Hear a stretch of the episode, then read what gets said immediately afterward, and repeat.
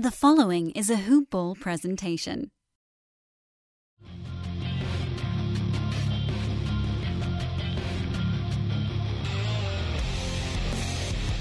Welcome to the Fantasy NBA Today podcast.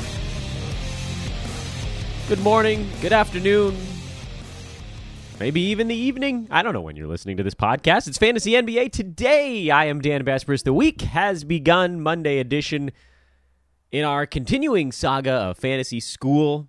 To do that for one more week this week. Hope everybody's doing great. Hope uh, all of you had a lovely weekend. I had an exhausting weekend myself, as per usual. You probably saw my Twitter timeline. I got sunshine this weekend, which most people will be like, I feel great. Uh, that's not my cup of tea, man. Sunshine just makes me tired and warm. I don't like either of those things. I'd rather be wide awake and cold. That's my jam, man. Wide awake and cold. Not tired and warm. Uh, well, I look a little bit less like a vampire, so I guess that's a very slight positive. It's all it's all family stuff. Although I did, uh, I I went to a driving range for the first time in God knows how long, and there is some measure of golf ability still uh, hidden inside my veins.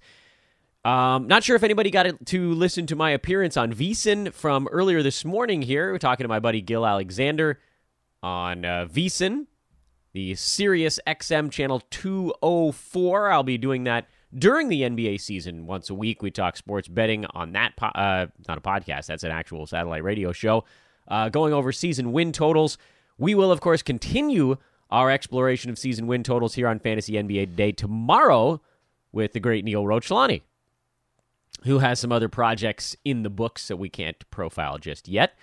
Uh, the brand new Clippers podcast debuts today should be later today. I don't know exactly what time the episode is dropping uh, because it will be coming to my inbox for me to slice up and post here uh, in the next little bit. But if I had to guess, I would say late morning Pacific time, so early afternoon on the East Coast. The first episode of the LA Clippers podcast, our great, uh, our wonderful Brandon Marcus here uh, is the uh, solo host of that show. He's got an awesome guest for debut episode, and then he's going straight on vacation because that's the way it should be. One big one, and then off you go. Brandon, we love you, man. That's going to be a great podcast. It's going to be called simply the Hoopball uh, Los Angeles Clippers podcast. Very easy to find because we're going exclusively buzz names, team names, name of our website, etc. Uh, nothing fancy there. You don't have to try to find it with some weirdo name. It will be appearing on all podcast channels by later today, I would hope, uh, with the exception probably of iHeart Media, since they take about two weeks to upload stuff. So that should be available later today. Easiest place to listen to it, at least while we're waiting for the show to populate all the traditional podcast channels, is at Hoopball. We'll be posting a link from the Twitter feed at Hoopball Clips and then likely retweeting that. I'll try to retweet it from at Dan Besbris. We'll retweet it from Hoopball Tweets. Uh, Brandon will probably retweet it. He's at BD Marcus. And uh, you guys can get a, a, a taste of Twitterdom. We are, I'm just so excited about how much stuff we've got going on. The Lakers, Hoopball Lakers podcast had an episode drop yesterday on Sunday. Hoopball Kings will make its triumphant return in two weeks. I'll give you more information on that as we get closer. Hoopball Nets had an episode drop over the weekend. Hoopball Clips, as we just mentioned. We got four team specific podcasts with another one secretly on the way. We got team coverages, the Pels rocking along, our buddy Mike Pelichet. It's been a busy damn off season here at Hoopball. This is not, everybody's like, oh, you can take it easy a little bit. Basketball off season, Nah, yes, there's not the same grind of the actual NBA season where you're digging into fantasy stuff every single day.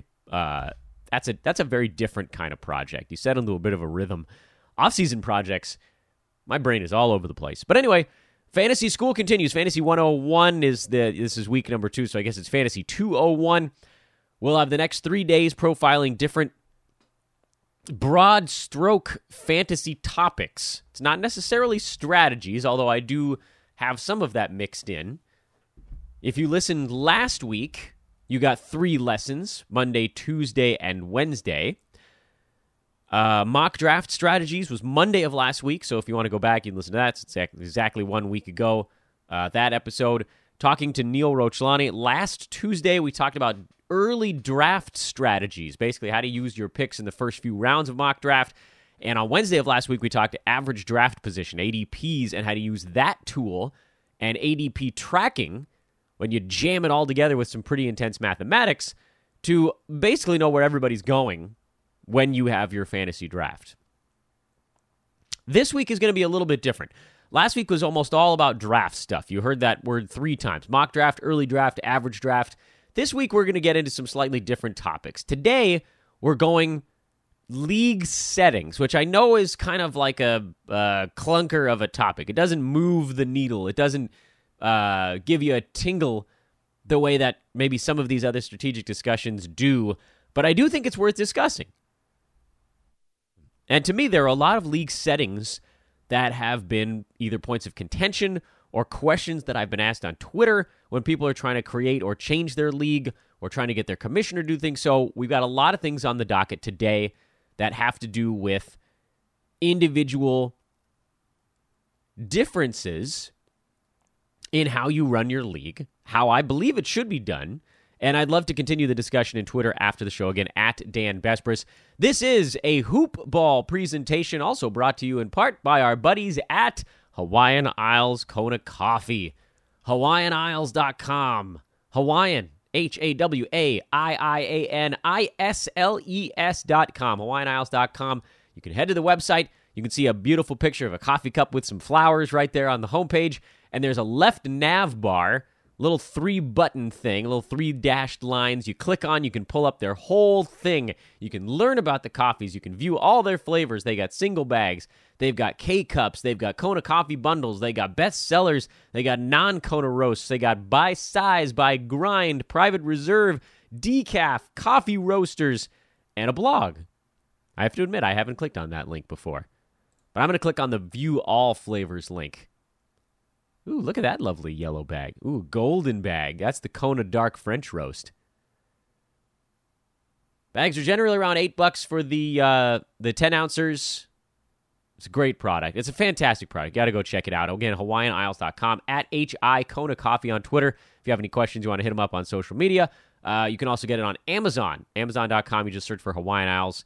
It'll come up. You don't even need the full name. The full name of the company is Hawaiian Isles Kona Coffee Company made in Hawaii. This is not a fake Hawaiian thing. This is from the Hawaiian Isles and then sent here stateside.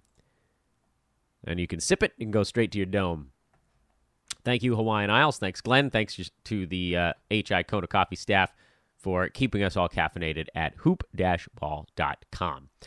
Okay, so digging into league settings a little bit, which I know is is even as I say it out loud, it's like I'm probably going to lose some people on this one. But let me just throw a few things out there.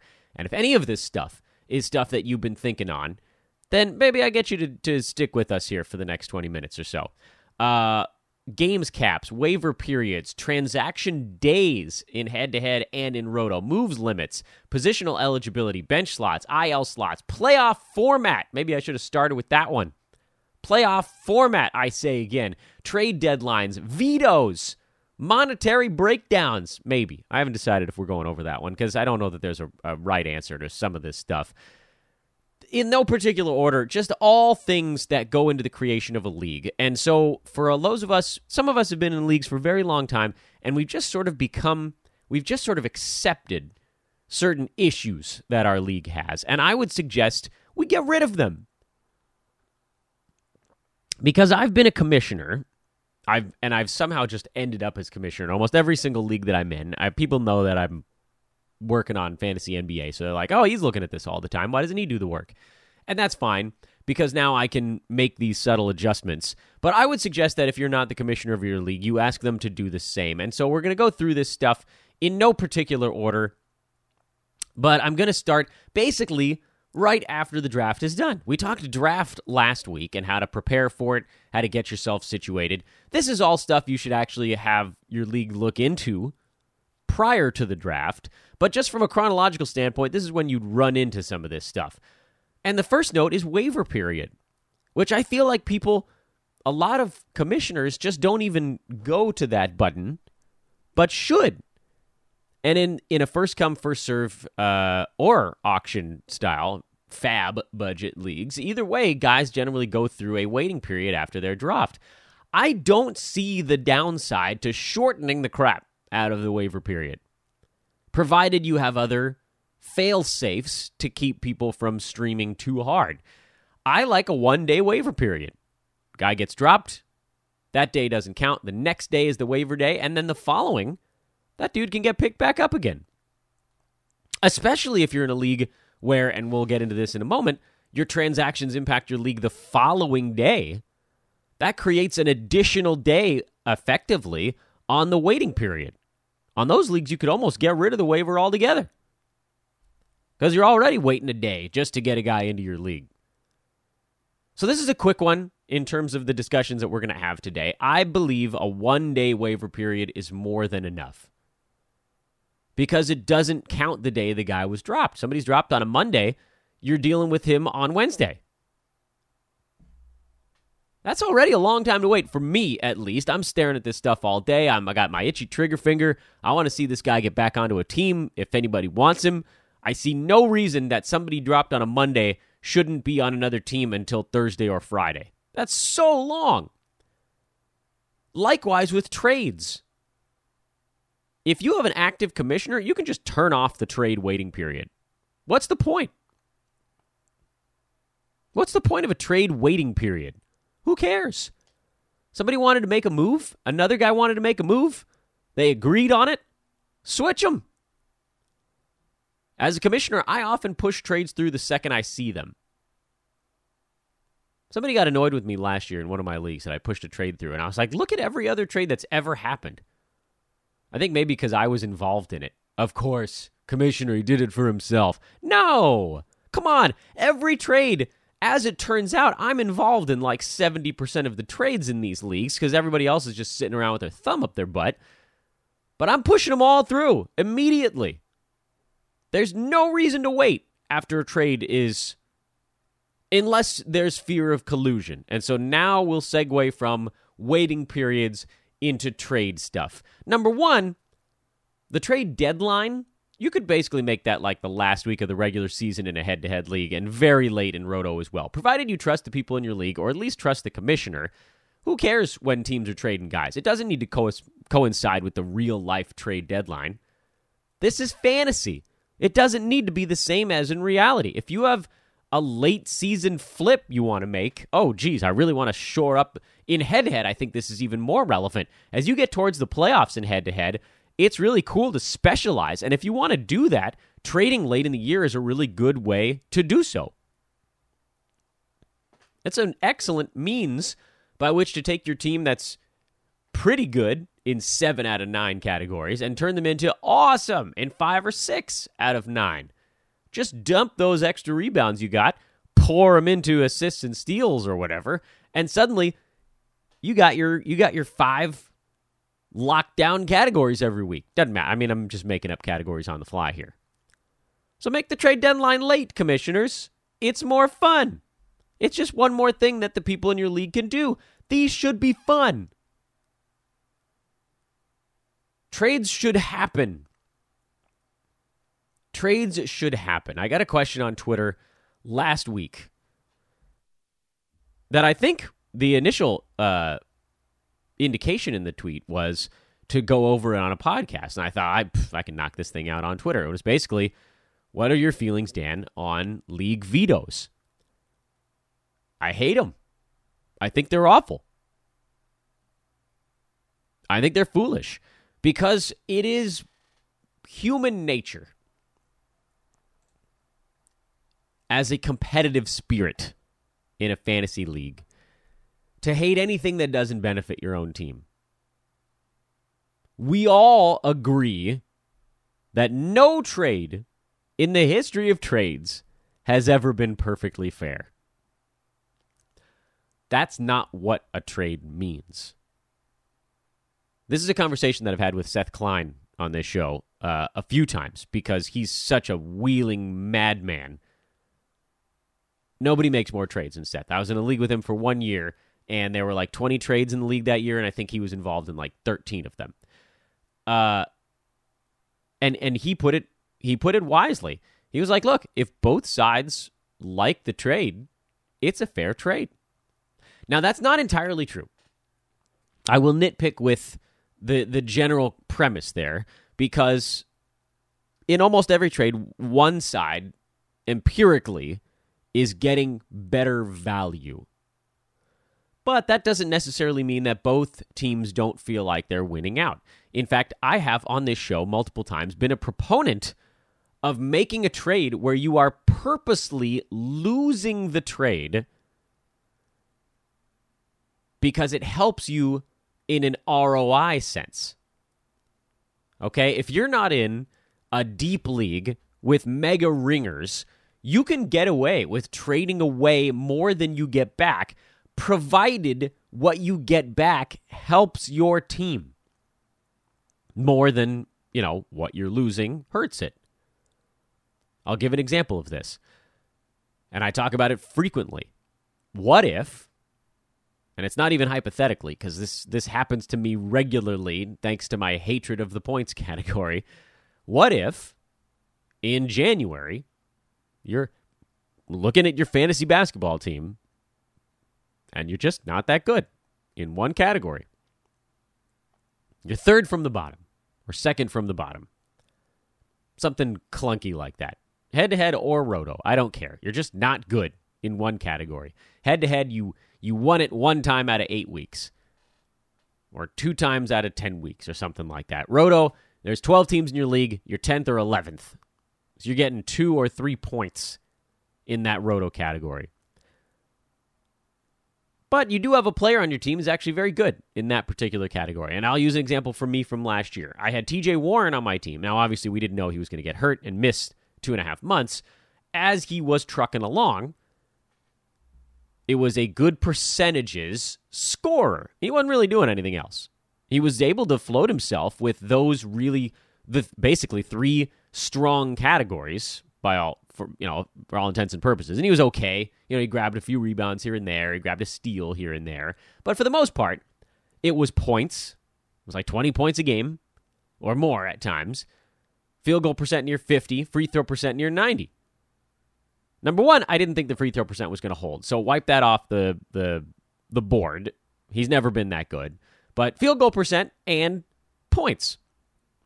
And so I was looking at my team, and I was, I believe, at that point, second from the bottom in points scored, and almost no one else on my team was averaging more than about fifteen or sixteen points a game. So I knew that if TJ Warren was sent away from my ball club, I was going to move into dead last.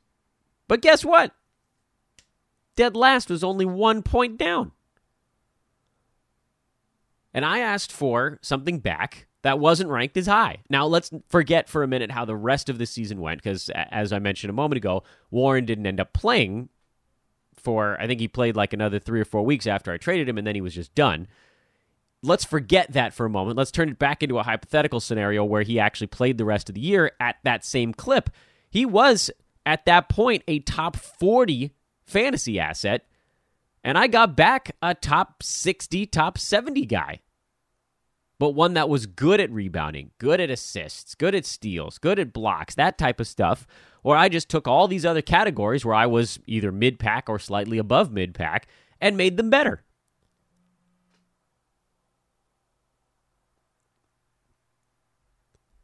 And so, yes, I took back a worse player in that trade. It wasn't a fair trade. I lost it on paper. It worked out again because the guy I traded away ended up hurt the entire season. But you have to forget that for a moment. There was no way I could have known that was going to happen. That wasn't part of the trade. As the trade occurred, I gave away more than I got back. And I would suggest that you guys look into the same thing. The ROI on that was positive. The guy coming back could get me two, three, four points of roto. The guy I sent away could cost me one or two.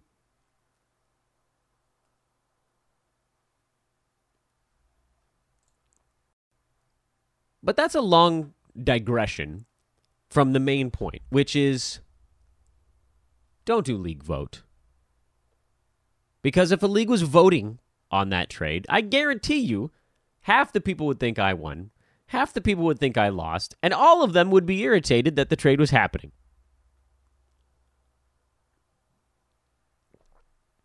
All of them. It's human nature. Everyone has an opinion. What are the odds that all the other teams, the 10 teams in your league not involved in your trade, are going to agree that it was a fair trade. They're not going to get together with one another and decide whether or not they think it was a fair trade. Each one of them is going to look at it and say, mm, Team A won. I don't like it. Reject. And the next one's going to say, mm, I don't like it. Team B won. Reject. It's impossible because it doesn't matter. They don't even have to agree. These 10 other teams don't even have to agree on who won the trade to veto it. Sure, there might be a trade where all 10 teams are like, yeah, team A won, veto. Fine. That's not usually the case. Most trades are actually somewhat balanced, and people are going to look at it. I mean, you put these things. People do Twitter polls during the season all the time. Who won this trade? Team A, Team B. They're never 100%. 80 20 is probably the biggest I've ever seen. Most of them were like 60 40, 55 45 kind of breakdowns. And that is the issue so clearly illuminated.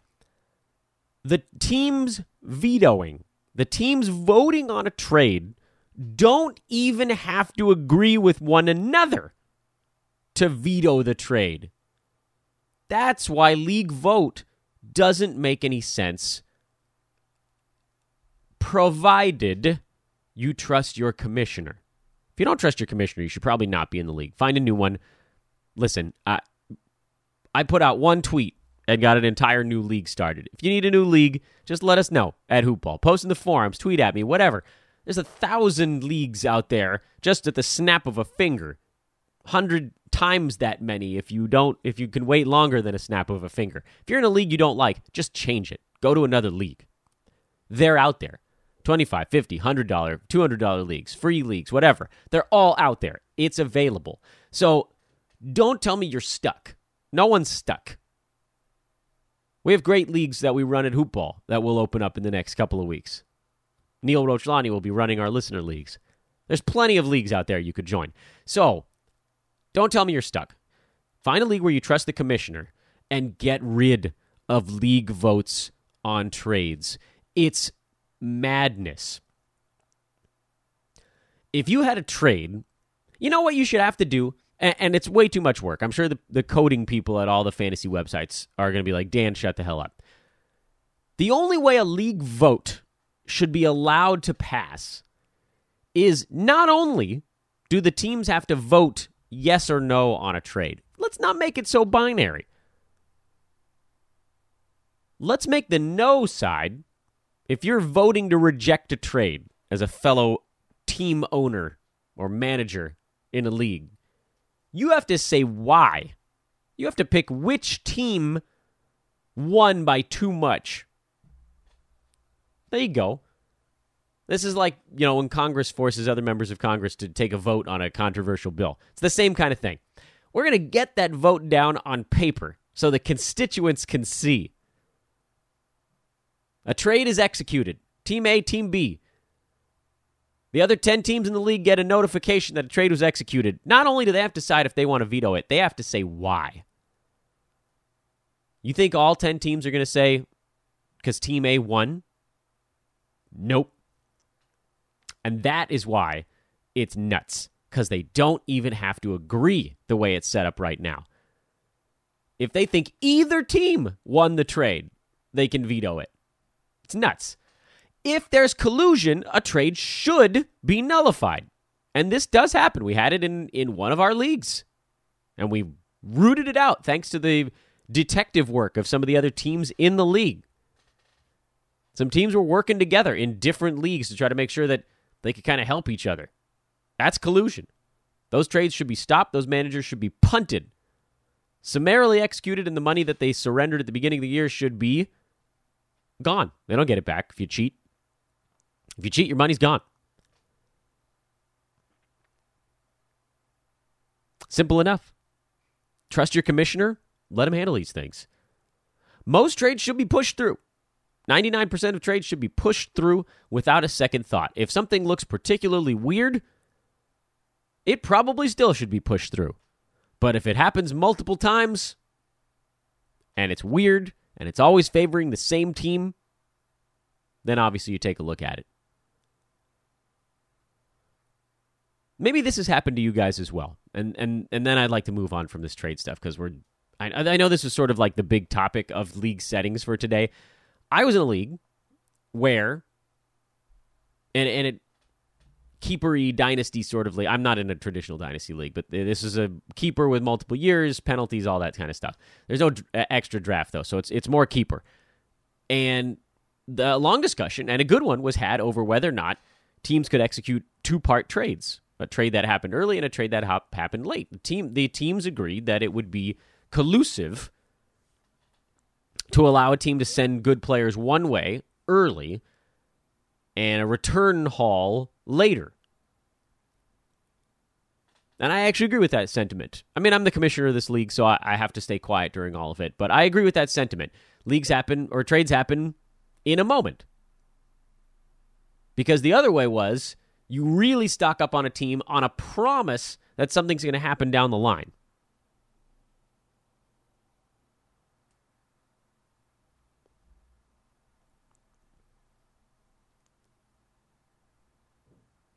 Anyway, get with your teams, discuss, switch it to commissioner vote. Simple enough.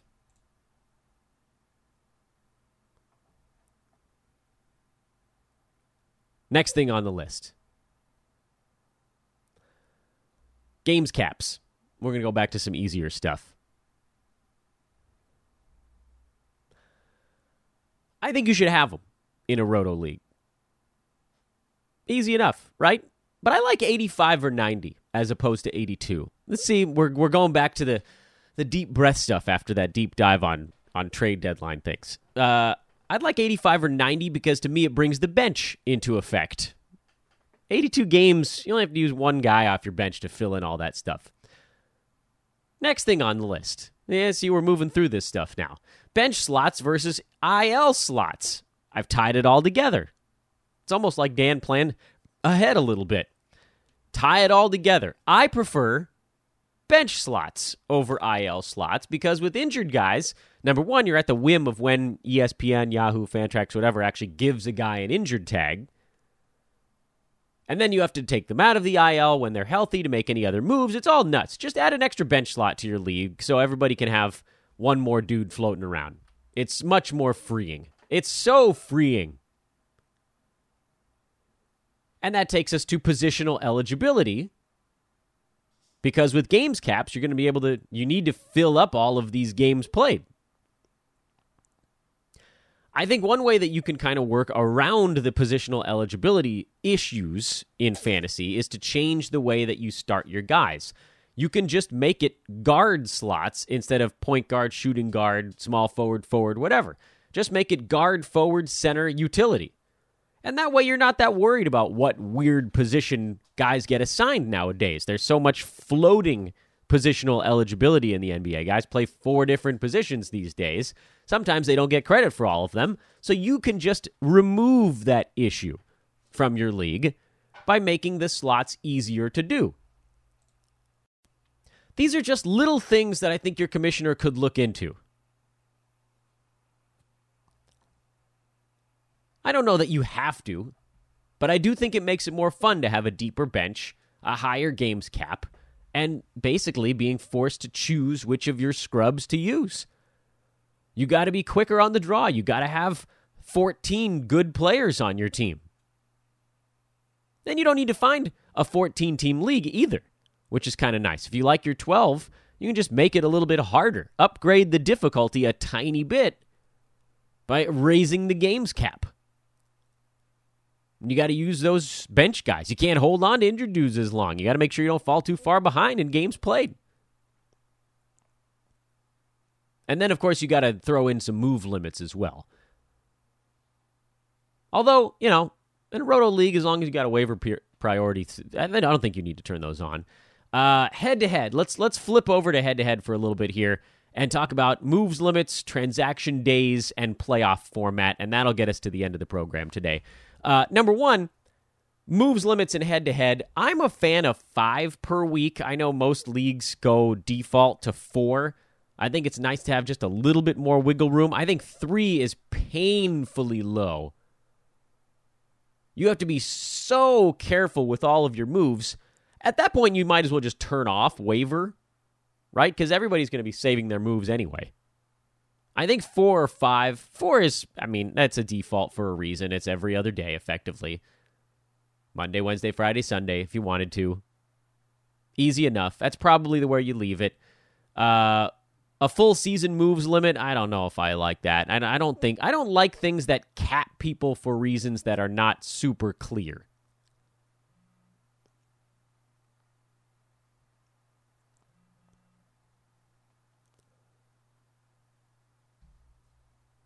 Transaction days is what that pivots into, which is what kind of league are you in? I would say that from experience, in head to head, it's good to have transactions that impact your team that day because you are dealing with move limits, possible streaming, and you want to know that the guy you're picking up is actually going to play in the game you're picking him up in. And also, and this is a little thing, but it, to me it's significant, in head to head, especially come playoff time, if you have a weekly moves limit and your moves impact the following day, any moves that you save until the weekend, you have to use on Saturday. You can't make moves on Sunday because it impacts the next week, a week that hasn't begun yet. You might not even be alive in that week in the playoffs. Roto, I think it's better to go the next day, believe it or not. Because it sort of doesn't matter. If you pick up a guy that doesn't play, if you got a games cap, eh, you just make another move the following afternoon. Also, if you can eliminate the midnight deadline for teams in your league, that's a nice thing to do. And I think with Roto, because there isn't that time sensitive part of it most of the time, you can get your moves for the next day. That way people can make moves at, you know, 4:30 when the games are going on. They don't have to stay up until midnight or 3 in the morning on the East Coast or whatever. Uh, but with head to head, you got to throw that same day situation. You just can't have wasted moves with a weekly moves limit, especially come playoff time if you want your guy, you stay up later, you wake up early.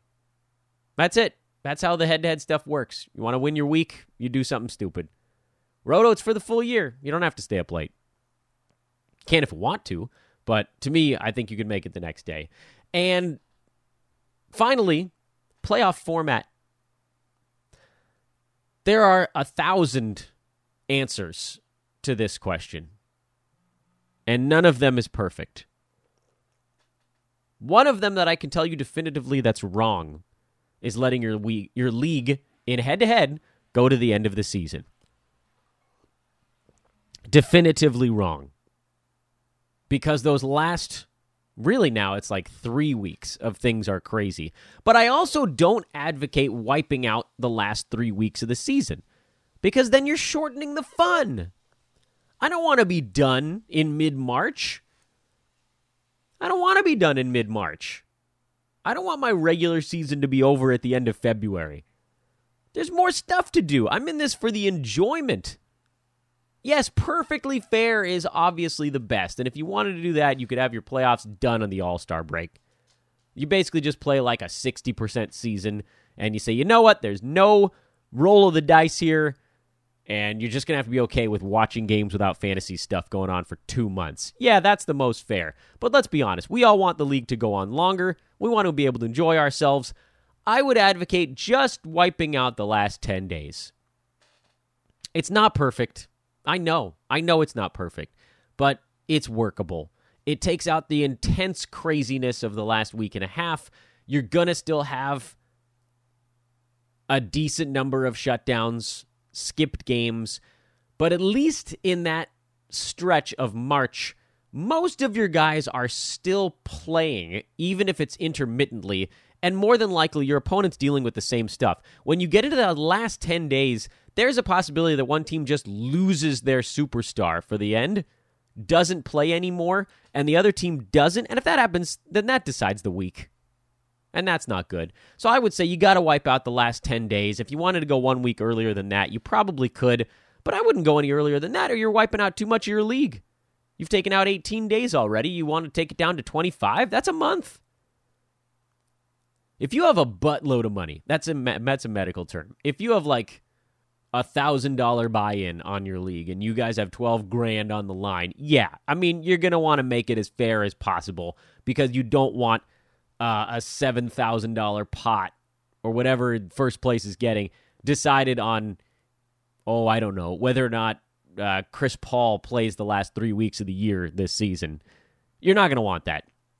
That's too much on the line. But if everybody's, you know, if you're in a 50 or $100 buy in league and, you know, first place is getting 700, 800, and second place is getting 400 or whatever it is, I mean, yes, obviously you want to be the team that wins there. It's more fun.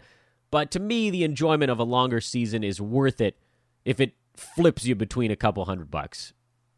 You'll get lucky one time, you'll get unlucky another time. Medium, small to medium amounts of money to me, you're in there for the long haul.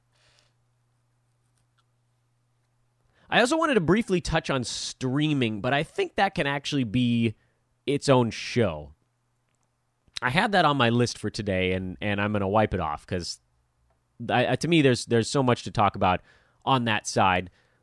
Uh, we could make that its own fantasy lesson. So we'll push that to tomorrow or Wednesday, uh, and of course we'll talk more season win totals with our good friend Neil Rochelani on tomorrow's episode of Fantasy NBA Today.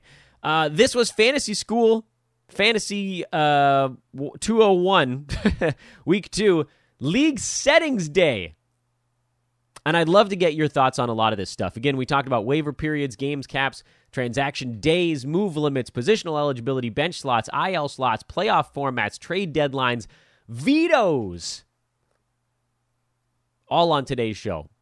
By the way, you know what I didn't talk about? 8 cat versus 9 cat? Because they're both fun. I like 9 cat.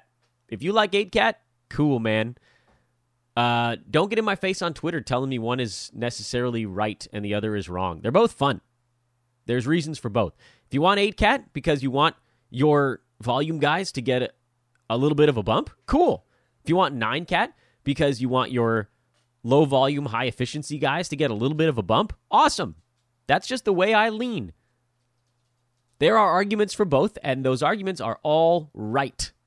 They're all right. You know, my low volume guy, my Otto Porter in 9 cat, was really good because he was doing important stuff. Remember how important Shane Battier was to his team?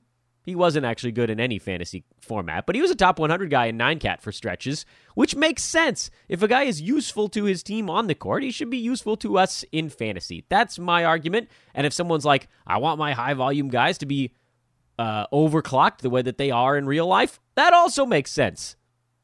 So that's why we didn't talk about that today, because they're all right. The kids are all right.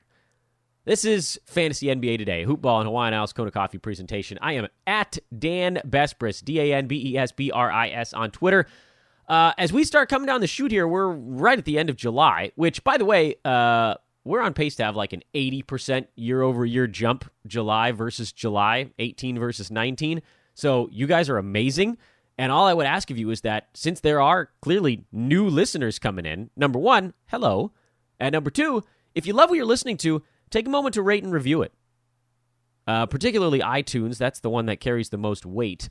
Um, and I haven't looked up how to do it. They always change where the rating and reviewing button is. Normally, I'll go through the quick uh, rundown. But if you know where it is, if you can find it quickly, throw us a five star review. We'd really appreciate it. We've been sitting, I think, at 199 for a while, so we can throw a little ticker tape parade for rating number 200.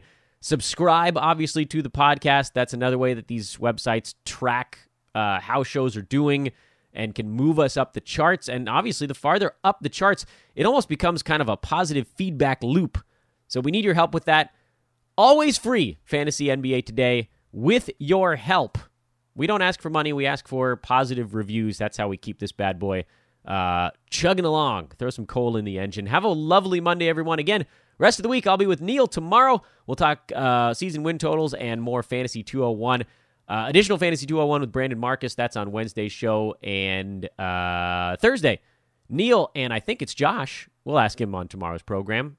I like to torture him about that. And then Adrian Coach who finally finished up their Summer League mega breakdown last week. They had three straight Fridays where we went through every team at Summer League. You can check those out. Go back into our archive if you like, and they'll start something new this coming Friday. Should be a fun week here on Fantasy NBA Today. We'll talk to you tomorrow, everybody.